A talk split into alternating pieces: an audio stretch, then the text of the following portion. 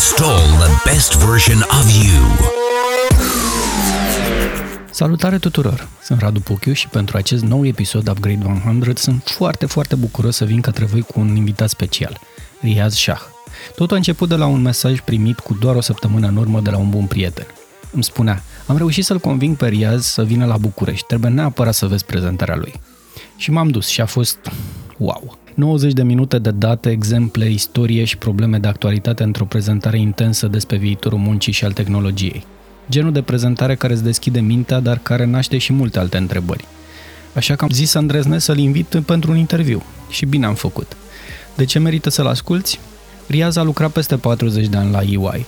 Ce înseamnă să fii Global Learning Leader, dar și să fii CEO la 16 ani, să faci față primei greve la 17 care sunt ingredientele inovării, ce fel de educație avem nevoie în viitor?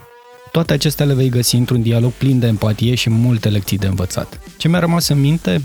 Poate exemplul celor 400.000 de angajați care și-au adăugat competențe noi și cele 20 de milioane de ore de învățare prin sistemul inovator pe care Riaz l-a propus, sau One Degree Academy, școala pentru copii din medii dezavantajate care a devenit una de top în Londra? Sincer, sunt multe. Hai să le ascultăm împreună. Upgrade 100. Focus. Welcome to a thought provoking uh, exploration of the future of work and uh, innovation with uh, Riaz uh, Shah. In this exclusive interview, uh, we delve into the insights and expertise of Riaz, a leading expert in the, at the forefront of technological innovation, with a wealth of experience and keen eye for an evolving landscape of work. Riaz I hope will share uh, his perspective on the intersection of technology, entrepreneurship, and the dynamic challenges shaping the future. Together with him, uh, we want to offer you a visionary uh, perspective on the changing dynamics of the workplace, the role of innovation in navigating this transformation, from the impact of emerging technologies to the essential skills for success in the digital age. We aim to provide invaluable insights uh, to both tech enthusiasts and non-tech entrepreneurs uh, alike, uh, which uh, are uh, usually our audience. Yes, welcome to the Upgrade 100 podcast. Thank you, Radu. Great to be here. We're here in a mission to promote the benefits of uh, new technologies, to contribute to an entrepreneurial culture, to inspire transformation through innovation of individuals, organizations, communities, and why not the country. Uh, my invitation to you today is to create uh, a story for the tech enthusiast, as, uh, as I mentioned, experience or just wannabes uh, entrepreneurs uh, on how they can innovate. Um, it's a hot topic and everybody's talking about innovation, but uh, what are the ingredients? Uh, what are the challenges and opportunities? Uh, what uh, everybody needs to know or needs to learn in terms of innovation. But before going into these uh, tough uh, questions, let's start with your story. Who is Riaz Shah? Um, well, uh, I'm based in London. Uh, I've actually worked for the same firm uh, in my entire career 40 years with Ernst & Young, uh, mostly in London, a little bit in, in the US, and um, did 13 different jobs in one organization. I, I, get bored really easily, and people say, Why did you stay for 40 years? It's because I did something new every three, four years.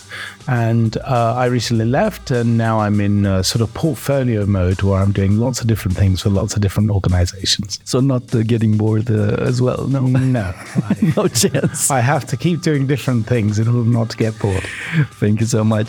Uh, I have to disclose to our um, audience uh, your special guest uh, last night uh, to an event organized by a group of companies, and I have to confess, I, it was an amazing interactive presentation on the future of work, education, technology, and I learned last evening that we live in the best moment of uh, of humanity from many points of view. Yes, uh, it was a nice exercise that we did uh, together. Less poverty, more access to healthcare. Uh, than ever. We live longer. Mm. Uh, we'll be more productive. Still, the news is more about uh, yeah job losses, uh, industries to die, uh, a tech apocalypse to, to come. Yes. Fear of tr- or trust, uh, what do we have in front of us? Well, I think the news is necessarily about bad things. If I tell you, hey, uh, you know, as a news headline, there's nine years of schooling of for girls for every 10 years of schooling for boys, you wouldn't really read that article. It's not that interesting.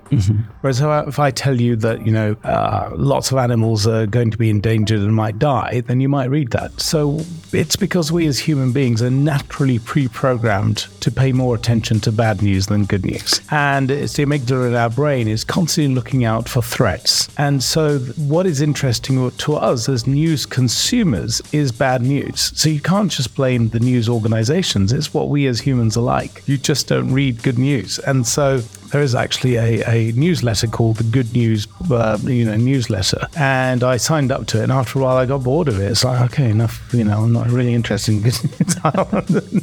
Tell me what's really happening in the world. So anyway, because we get we pay attention to so much of the bad news out there, we really do think that the world is getting worse and things are get things are getting worse for everybody. Uh, the reality is that poverty is down. The reality is that we are living longer. There are fewer wars than ever before fewer people are dying as a result of those wars than ever before. There's a whole load of much more positive statistics out there. Uh, so I think one, the world is better than we think it is right now, and two, there's an opportunity for us to make the world even better. Indeed, uh, the fear that comes it comes with the thirst for um, inspiration, uh, mm. and uh, so uh, uh, we have to combine these these things. But um, coming back to our theme, is the innovation the answer to the to this context? why somebody should innovate? Why do where? What is the driver behind? Why don't we just hide uh, from the from the bad news? I think as human beings, we always want to make things better, mm-hmm. better for ourselves, better for our children, better for the world. And actually, this relates back to what I say to people who are first-time leaders in organizations, maybe an entrepreneur, and uh, but particularly large organizations. When people get a leadership role, they go, "Okay, I'm the boss of this now, and so my job is to run this." And sometimes they ask these leaders, "What do you do?" And they say, "I look after." X in this business. I look after marketing in this organization. I think look after is a really interesting word. Sometimes I say I manage this, and I think that's an interesting word. Why don't you lead it? Why do you manage it or look after it? And so, what do I mean? What's the difference between leadership and then management? And the difference is, is that those people who lead do something different. They create change. They're change makers. And so if you have the opportunity of a brand new role somewhere, it doesn't matter, it could be a, your first time role, it could be a CEO role, but you have this opportunity of a brand new role. It's your responsibility to figure out what are the three or four things that you're really going to stand for and that you're really going to change. Ideally, three. I always talk about three things. What are the three things you're going to do that's going to make the world better? That's going to change that job that you're going to do differently than anybody has ever done that job before. And I think if you do that, if everybody thought like that, the world would be better because we'd all be striving to make it better rather than just looking after things or and what would be the recipe i mean what uh, the individuals or organizations should look at when in terms of uh, innovation what are the ingredients that they need to to foster I, I think you've got to start with what is the job to be done? and that's a sort of Clay Christensen phrase from mm-hmm. Harvard Business School um, talking about innovation. What you've got to look at is what's the end problem we're trying to solve for the consumer? And you know, let's take hotels. The end problem we're trying to solve for a consumer is they want to stay somewhere nice overnight in a city. Uh, here we are in Bucharest, and I'm staying in a hotel, so I want to stay somewhere nice that I can trust. And typically, until now, that'd been, you know, staying at a Marriott or whatever. When Airbnb came along, they were solving that problem, that giving me a larger space to stay somewhere more homely uh, for maybe less money. So the job to be done is the same, giving me somewhere overnight that I can stay that's nice.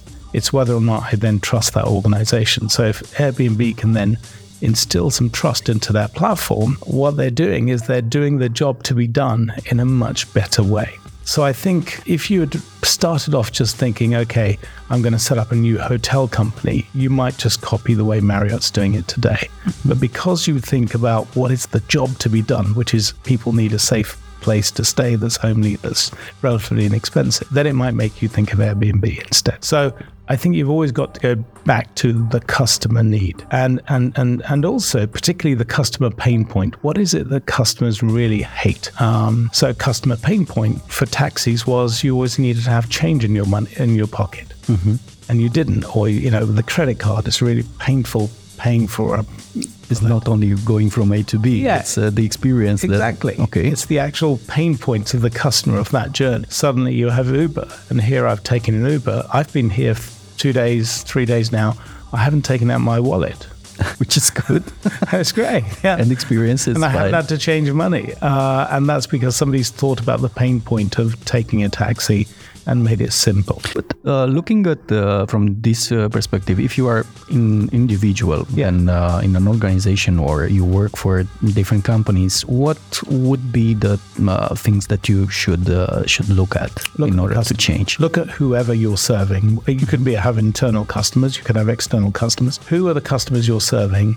Ask them what it is they, they find painful about using your product or using your service. Whether it's internal or external, it doesn't matter. Ask them. Talk to your customers. That's where it mm-hmm. starts. Mm-hmm. Understand their pain points, understand what it is they might want. Sometimes customers don't know what they want but they know what is painful to them. And so your job as an entrepreneur is to figure out what is the solution to that pain point. Because, you know, nobody knew they needed a car because they were happy with horses before. and then we invented a car and eventually we persuaded them that the car was better. Uh, indeed, uh, mm, but uh, I, I would like to to uh, go a little bit further. Sure. Um, how uh, the one of the biggest challenges inside of an organization is to create this culture of innovation. So it's not about one individual Hmm. trying to change, but a more uh, broader. Um, I don't know uh, Culture. culture, Yeah. if you want, in an organization. Yeah. How do you build that? I think that's a big responsibility of the leader of the organization. So if you are the CEO of the entire company or CEO of a division or a you know large part of it, it's your job to create that culture. It's really quite tricky, actually difficult. If you're in an organization that doesn't value innovation and within your department, within your small team, you're trying to mm-hmm, create that mm-hmm. culture because the whole organization is kind of fighting against you. It's really difficult. You can do it, but it's really difficult. Much easier if you have at the top of the organization people willing to try stuff. So when uh, you know people say to me, "How do you know if a company's got an innovation culture?" and I say, "How many things have they tried? Show me the experiments that they've tried." Because I really believe that a controversial statement. I, I don't believe that people are naturally creative and naturally not creative. Mm-hmm. I think the difference between creative people and not creative people is their sense of openness to ideas and their willingness to try new stuff. Mm-hmm. Mm-hmm. And and so if you can create that environment inside a company where people are open to ideas and willing to try stuff, partly by the CEO or the leaders in the organization showing being role models for willing to try new ideas and being open to new ideas, then I think you start creating that. You know, if I come to you, you're my boss with a new idea, and you say, "Well, that's stupid. We've done that. We've tried that before. It didn't work." That is doesn't sound to me like an innovation culture. Whereas if I come to you with an idea and you ask me another question about it and another question about it, open questions about it, then I think we've got a chance of also creating a space for for uh, these experiments and uh, I don't know a soil for uh, for this. Yeah, you have to invest in them. But, you know, I don't think the investments have to be huge. I, I really believe in small experiments uh, that can be affordable uh, in an organization, even that's facing difficult times. I think small experiments, I wouldn't bet the company on one big experiment, but I would bet the company on lots of small experiments. That's uh, that's impressive. You conducted uh, quite a number of uh, transformative projects inside EY, uh, and I, I was looking at uh, your bio on uh, EY uh, website. Yeah. impacting an impressive number of um, of employees uh, there. Tell, tell us more about uh, this. Yeah, well, EY uh, has about 400,000 employees around the world in 140 countries. And uh, about four, year, four years ago, when I took over the job as global learning leader, one of the things I wanted to do was to upskill everybody in technology. So I felt four years ago that technology was going to be the key thing that's going to drive change in business and in our industry in particular.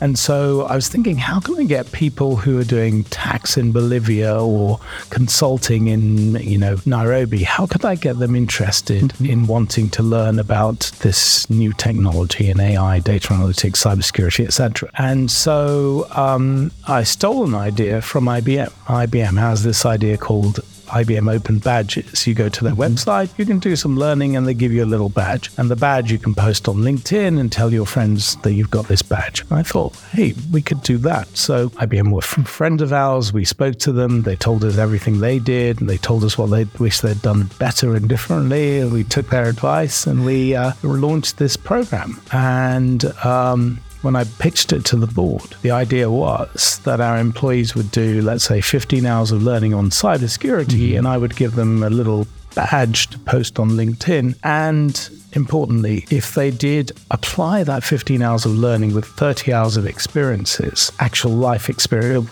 live experiences with mm-hmm. clients or internally, they would get a bronze badge. If they did twice as much, they'd get a silver. And I remember presenting this to some of our senior colleagues, and people were saying, "Why the hell would it matter?" A virtual badge. virtual badge. It's not even a real badge. What's the point of it? Okay. And I was trying to explain that what I was trying to do was turn learning into a game or gamif- gamification, mm-hmm. as people call it. And and that you know the average age of an EY employee is 27. Well, they think somewhat differently to the average 50 year old executive, and maybe we ought to try something. And so we tried it as a little experiment. And after um, six months, we had two and a half thousand people who had a badge. And there is this thing called, and somebody said to me, well, that's a waste of time, isn't it? Two and a half thousand out of 400,000 people. That's, you know, clearly a failure.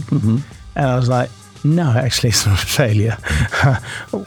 there is uh, a theory around the law of diffusion of innovation. And the idea is that if once you get about 2% of uh, any population, if you get the right 2% of early adopters, those people, 2% seems to be the tipping point at which those 2% are very vocal about what they did. Hey, you know, I got this badge the other day. I did it was really cool. I posted on LinkedIn. You ought to try it those people act as your ambassadors, and suddenly there's a tipping point where you get many more. And that's exactly what happened. And so, based on that 2%, we got funding to do the entire project. Uh, and um, here we are this year. We are, have 500,000 badges issued and another about 400,000 in the pipeline. So we're heading for about a million badges next year. And each badge is a minimum of 15 hours of learning. So this is, a, you know, million badges, 15 million hours of learning that people would have done in their own time. Um, so, so that was a bit different. Nobody, nobody has really, cr-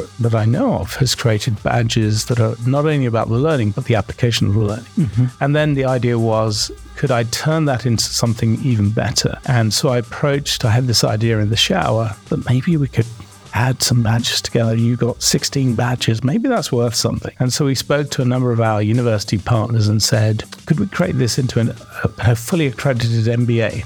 That we could offer people at EY for free, and eight out of ten universities told me I was an idiot, and why why would they do that? Two universities talked to me, and we chose one university. And after six months, we launched the world's first completely free completely flexible, doing over six months, doing over five years, um, fully accredited MBA to all of our people. And the underlying content is updated every six months. Which university do you know of that updates its content? It's no longer virtual anymore, so uh, it's uh, uh, it's It becomes real. It becomes real. Yeah, yeah, yeah. Uh, and actually, you know, even even the badges, the number of badge postings we've had on LinkedIn so far have generated about three hundred thousand. Sorry, 300 million eyeballs, 300 million views of our posts on LinkedIn. Free, uh, Free, free at a time. yeah, impressive. Yeah. Can you do this for a country?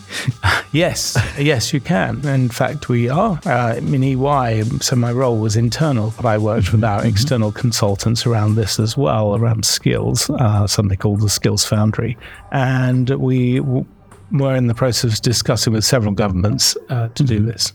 Fact, because I, I, I see a lot of potential there. Yeah. And a lot of people saying no to that in the government, to be honest.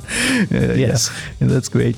Um, I found also your story, your recent story about uh, One Degree Academy, because you, you focus very much on um, um, education, uh, but not uh, only in preaching and uh, uh, about virtual badges, but going concrete in uh, Yeah. uh, disadvantages, uh, uh, disadvantage uh, environments. Uh, and uh, tell, uh, tell us a little bit about the, uh, Yeah. the One Degree Academy and the transformation there. Well, uh, I didn't mean to get into it, uh, and it, it happened because I met a, a young guy who was a director of Citibank at age 29 and was very, very focused on how do you improve the livelihood of youngsters and their uh, job chances. He mm-hmm. saw a lot of youngsters in London going into knife crime and things like that. Mm-hmm. Thank, thank, thank God we don't have guns in London, but you know we have, we have knives and things. So he he wanted to fix that, and he thought one great way would be to offer a mentoring program, and so he did a mentoring program. He called it One Degree,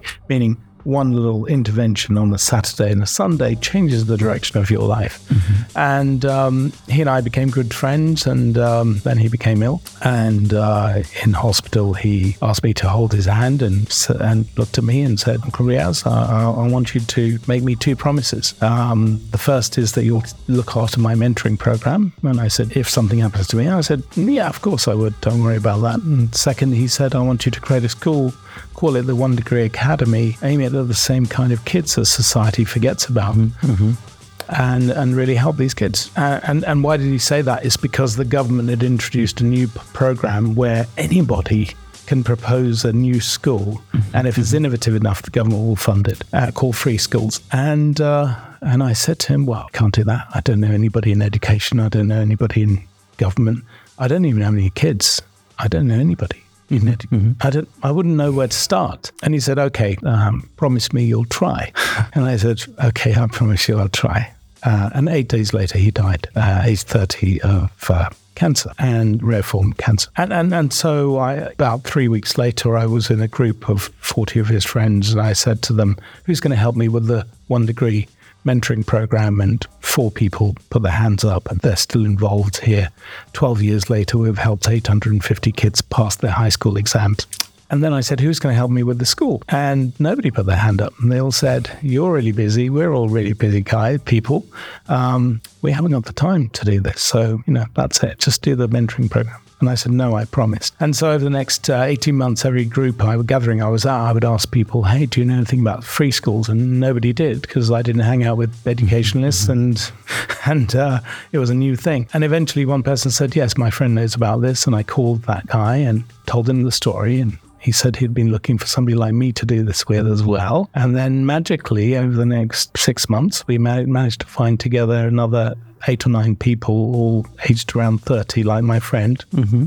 And um, we created a proposal to the government. And long, long story, I even ended up taking a year off work at EY to make sure the school was going to open. But we opened in September 16. And in September 19, we were uh, rated outstanding by the government. And in September 2022, we opened our brand new physical, brand new building and moved the school there. Amazing. It's an impressive uh, example of how you changed the, that uh, future. And I heard stories uh, last night about how the people feel, how do you interact with them. Um, um, how do you see the future of, uh, of education? Uh, but before that, uh, uh, I, I, remember your story uh, about uh, what made you uh, uh, be an entrepreneur. What was the spirit that was planted uh, oh, in you when when you were young? well, you know, my family were immigrants to the UK. I was born in Pakistan, and I saw that my dad wanted to improve his life, and he moved to England and worked in a factory and worked mm-hmm. hard so that I could go to be the first in my family to go to university. And so I think most immigrants have an entrepreneurial spirit. We, we have a lot of emigrants from Romania going to other parts of the world, they have a real entrepreneurial spirit. It takes a lot of guts to do that, to indeed, you know, go live somewhere else. And increasingly here in Romania, I see that people are coming from other countries to work here. That takes a lot of guts. That is that is entrepreneurship. So I think some of it was just because that's what my people around me did. My father had done. Mm-hmm. Therefore, I would be more entrepreneurial. But actually, there was one initiative that we do in the UK that really helped me, and it's called Young Enterprise. And in Young Enterprise, what they do is they go to schools and they find 30 or 40 kids and they say to them, Would you like to take part in a real company? You have to come up with a real product. You have to manufacture that product. Can't be just reselling something. And you have to raise money for the company. You have to manufacture the product, sell the product, and you have to make a profit. And you have to do all that within six months. And so I joined that. And, uh, you know, there were 30 of us. And we spent two hours every Wednesday uh, together and you know, at the beginning there was an election for the finance director, the CEO, etc. And for some reason, I was the CEO, so I was a 16-year-old CEO of a young enterprise, and uh, uh, and we had all sorts of issues like supply chain issues, and we had our workers deciding that the amount of money we were paying them per night, which was about uh, uh, about a dollar for their two hours of work, wasn't enough, and so they went on strike. And so we, you know, you had all sorts of those. I had all sorts of experiences when I was 16 of what it's like to run a company, and I was mentored by the CEO of a real company, and so uh, that's where I got the bug for. Wow, it's great to create something brand new and you create some real value out of it and you give joy to people, our customers, to buy that and you create wealth within the company as well. So it's a real lesson in how capitalism. You learn the bad uh, things about uh, an enterprise uh, sure. also. yeah, well, I think they were right to they were right to strike. We did. We were taking advantage of them, and we ended up paying them much better. So that's even good. It work. I believe in workers' rights. yeah, but having a strike at uh, 16 uh, years old, I mean, uh, yes, it, it's uh, it's something you have to learn. Uh, uh, it's a learning curve, very very steep. very steep. Indeed. yeah, coming back to to to this, I mean, it was an important moment for for you. It changed probably how you approach uh, the the rest of uh, your uh, yeah. career. And so I do recommend that if countries are looking to how do we increase entrepreneurship in our mm-hmm. country, start people young. There is something about people. Why, why do I run a primary school? It's because I really believe that if you can give kids the right start in life, that and they leave us at age 11, mm-hmm. you know, that will set them up for the rest of their lives there's a saying, show me the man at seven and I'll show you the man at 70. You know, it's the yeah, yeah, yeah, yeah, yeah. But what are the, these tools that they need uh, at this uh, this age? What uh, because the education model is changing. Uh, you don't you you cannot uh, say my education stopped at uh, I don't know twenty in my twenties, sure. and you have to learn, relearn a lot That's of things. So um, we have to provide our kids with new tools, new new values, new what what what are what do they need? What do you think they will be the key ingredients yeah, here. I think a lot of our schools around the world at the moment focus on teaching sk- skills and teaching knowledge to kids that prepares them for the industrial revolution. For the former industrial revolution. 100 years ago. Okay. And that's not where we're at. And so i think we need a complete upheaval in our education system. Um, Part of that is, for example, in the UK, when kids are 16, they typically only choose three topics, mm-hmm. three subjects, mm-hmm. and that's it. They narrow down at 16. And I think part of this is you need to keep people open and make them learn lots of different areas. There's a beautiful school in London called the London School of Interdisciplinary Studies. And I love that, that you combine mathematics with art and science and, you know, mm-hmm. all different subjects coming together. Um, uh, creates a much more rounded individual who's more open to new ideas and more open.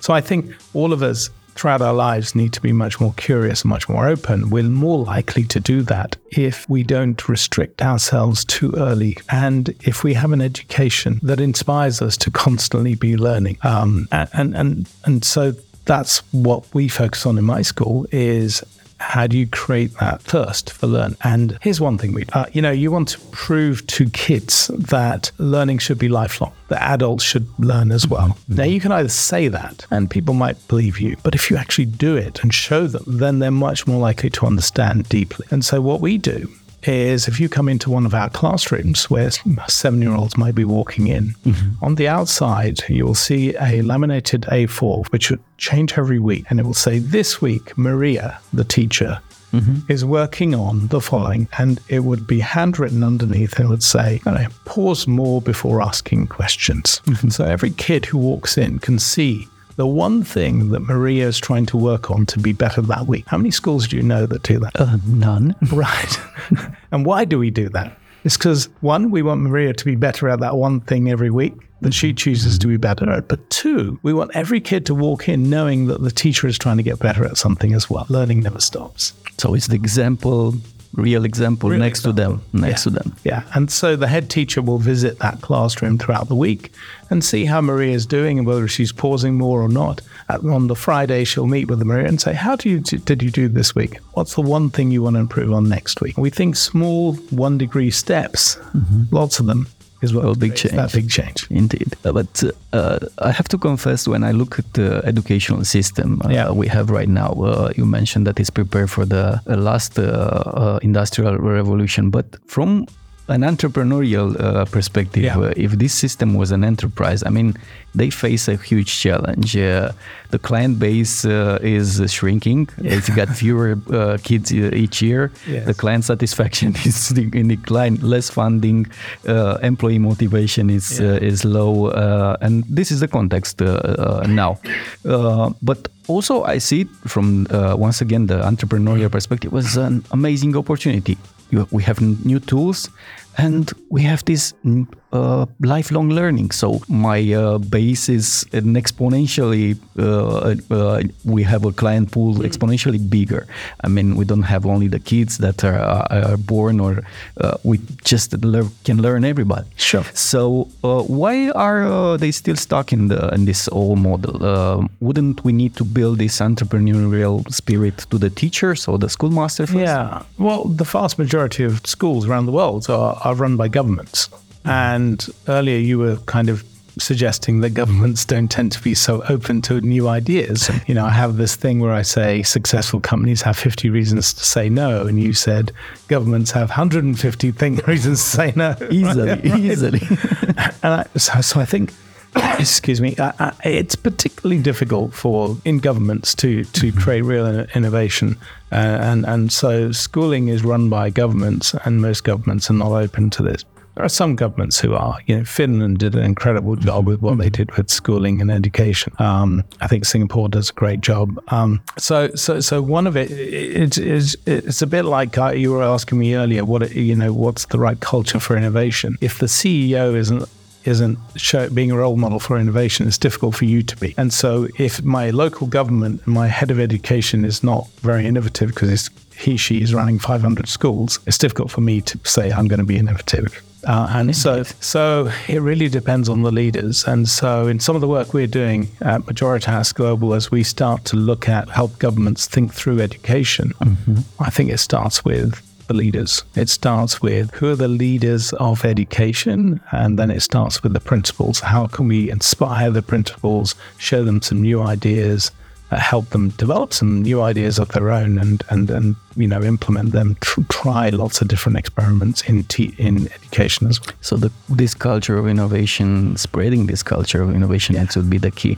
Uh, and uh, my declared mission is to help uh, rewrite uh, what I call the operating system uh, Yeah. uh, and the way we operate as uh, individuals, organizations, society, government. Um, and I believe that it needs to be to be upgraded. And uh, the the organization, the innovation culture could be a uh, very powerful instrument to to boost this uh, this upgrade. Yeah. Um, if I extend this invitation to you, Riaz, uh, what would be your thoughts? Uh, what this new operating system must include? What do you think we need to to change or uh, transform? Generally, it needs to include more diversity. Uh, I think oftentimes when people are trying to change things, they change it with other people who are like minded. I see. So we're all like minded change makers. Let's try and change the thing. The reality is, if we're like minded, too like minded, we're not going to really come up with things that are that different.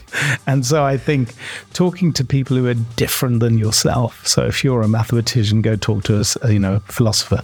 Uh, bringing in people from the outside who can see things like what is the job to be done, what is the customer pain point. That's where the interest. I, I think that's where the opportunity lies.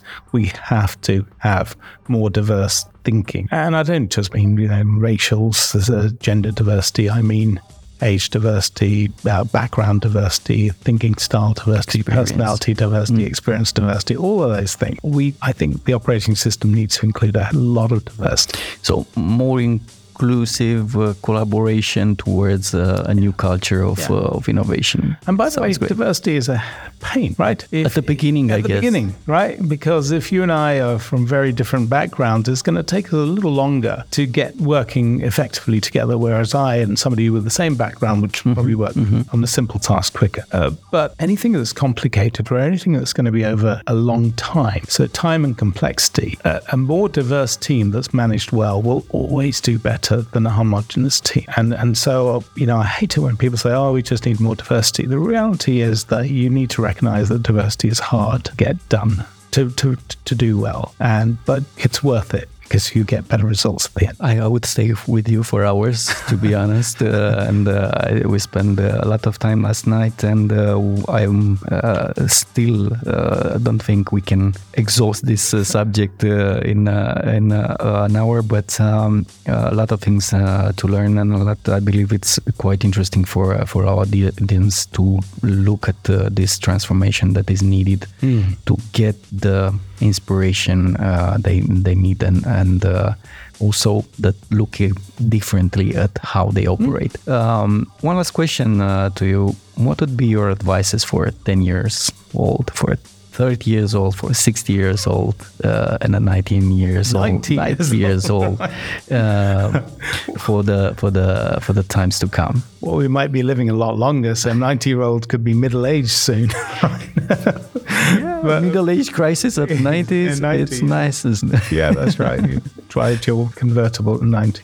Anyway, um, I mean, my advice uh, to the various groups I talk to doesn't really change. It's that I think in this time of huge change, there are three things we all need to do better. And one is to be more curious. We, we need to ask more questions. I spend a lot of time coaching leaders, sit in the corner and I write down, I do a scratch every time they ask a question and a scratch every time they make a statement. And too often I left with this sad reflection that they've made a lot more statements than asked questions. And what I really want to do is get them to ask twice as many questions as the statements they make.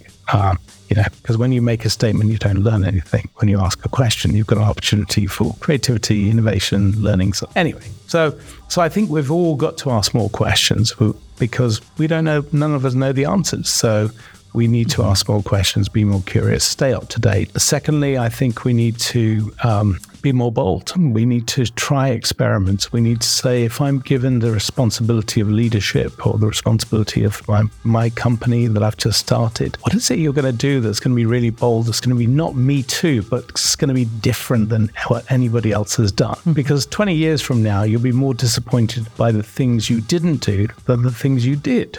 And so you've got to be more bold. I hate it when people say, you know, okay, I've reached 60 or 70 and I wish I'd tried these th- different things. Well, try those different things when you're younger. Try now. Try it now. Yeah, now is the time to be bold. And so I think we've got to be more bold, try more experiments, be okay with conflict. You know, in the UK, if you and I were in the UK and we disagreed about something, we'd go into a room, we would argue it out uh, until we came up with a solution that we were both equally unhappy with. Then that's a compromise. But that's not what we need at the time of innovation. You don't need compromise. Compromise is the enemy, enemy of innovation. What we need is to say, actually, Radu, that's an interesting idea. Why don't we try what you're doing as a small experiment let's see how it goes. So I think stay away from compromise. good, healthy conflict is good, and bold and trying new things is good. So be more curious, be more bold. And the last one is in the age of AI, in the age of all this technology, I think we all need to be more human. We all need to realize that things like kindness and caring and things like emotional intelligence, those human characteristics, creativity and, and so on, and empathy become ever more important. So be more curious, be more bold, be more human. Thank you, Riaz. It was a real pleasure to, to have you. And uh, uh, I hope uh, our uh, listeners at Upgrade 100 will uh, have a lot uh, of things to learn. I promise to come to One Degree Academy to, to see. That'd be wonderful. Uh, and uh, why not? We'll have a podcast there with uh, with the kids, and uh, and any of your listeners, if they're ever in London, feel free to get in touch with me via LinkedIn, and I'll be more than happy to host you at one. That's an invitation for us. Thank you, thank you so much. It was a pleasure. Upgrade 100. Îți mulțumesc că ai ascultat acest interviu. Mi-ar plăcea să aud părerea ta pe unul dintre canalele Upgrade 100. Iar dacă nu ești conectat cu noi încă, e cel mai bun moment să o faci. Promit să venim cu noi invitați interesanți și povești de succes. Pe curând! Upgrade 100. Find us on Facebook, Instagram, LinkedIn, and YouTube.